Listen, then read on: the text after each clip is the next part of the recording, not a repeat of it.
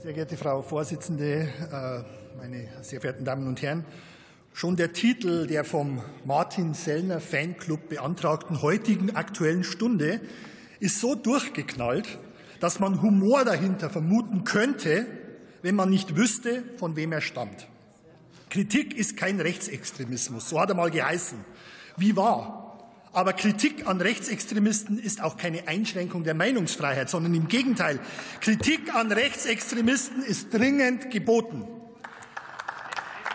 Ja, Meinungsfreiheit, die Songs of Freedom, wie Bob Marley gesungen hat. Wohlgemerkt, wir stehen hier nicht im Bierzelt bei der zweiten Mass.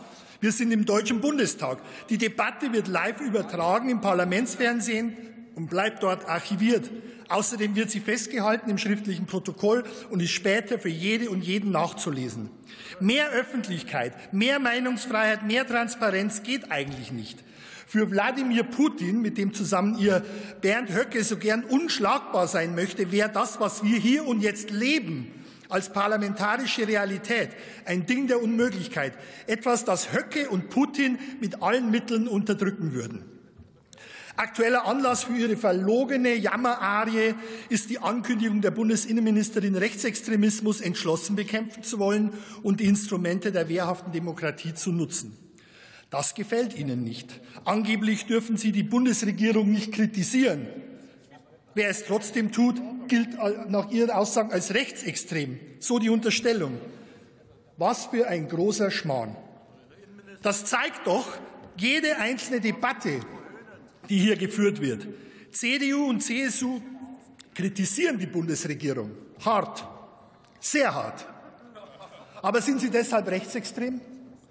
Nein, natürlich nicht. Die Grenze zwischen Opposition und Rechtsextremen verläuft hier im Haus entlang diesen Ganges. Hass und Hetze sind Ihr Geschäftsmodell. Und darauf machen wir alle sehr gerne aufmerksam. Und aus der Nummer kommen Sie auch nicht mehr raus. Cicero-Chef Maguire weiß dazu noch zu sagen, dass das, was Menschen privat denken, den Staat nichts anginge. Ich stimme ihm zu, das sehe ich genauso. Was Sie zu Hause Ihrer Cannabispflanze erzählen, ist Ihre Sache.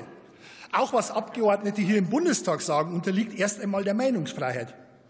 Selbst wenn es unerträglich ist, selbst wenn es Lügen sind, gespickt mit zurechtgebogenen Halbwahrheiten und von besserem Wissen ungetrübt, Tatsache ist, unsere Verfassung garantiert Demokratie und Meinungsfreiheit.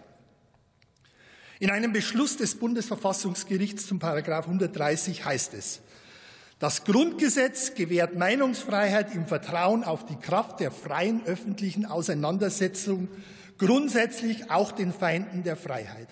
Und ja, damit sind Sie gemeint. Meinungsfreiheit gilt also selbst für eine Partei, von der mehrere Landesverbände vom Verfassungsschutz als gesichert rechtsextrem eingestuft sind und gleich noch ein paar mehr als verdachtsvoll gelten. Eine Partei, die den Schulterschluss mit den Vorturnen des internationalen Antisemitismus sucht und diese Leute in den Deutschen Bundestag einlädt.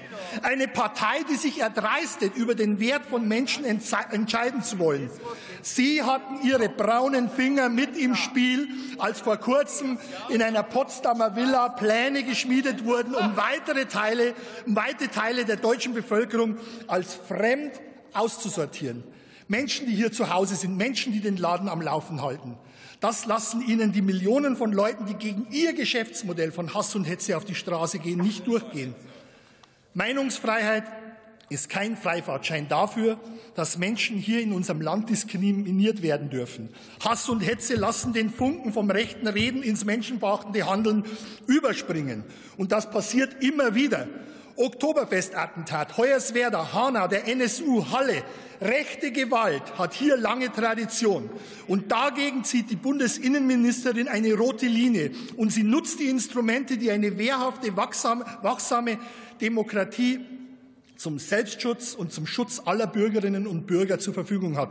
Und das ist richtig. Und klar ist auch, wir alle sind gefragt, als Gesellschaft den öffentlichen gemeinsamen Raum zu gestalten. Wir müssen uns die Demokratie nicht zurückholen. Wir müssen sie verteidigen. Dafür demonstrieren Bürgerinnen und Bürger zu Tausenden auf den Straßen und Plätzen unseres Landes. Seit Wochen für die Demokratie, für eine weltoffene, plurale Gesellschaft, für alles, was Deutschland stark und groß gemacht hat.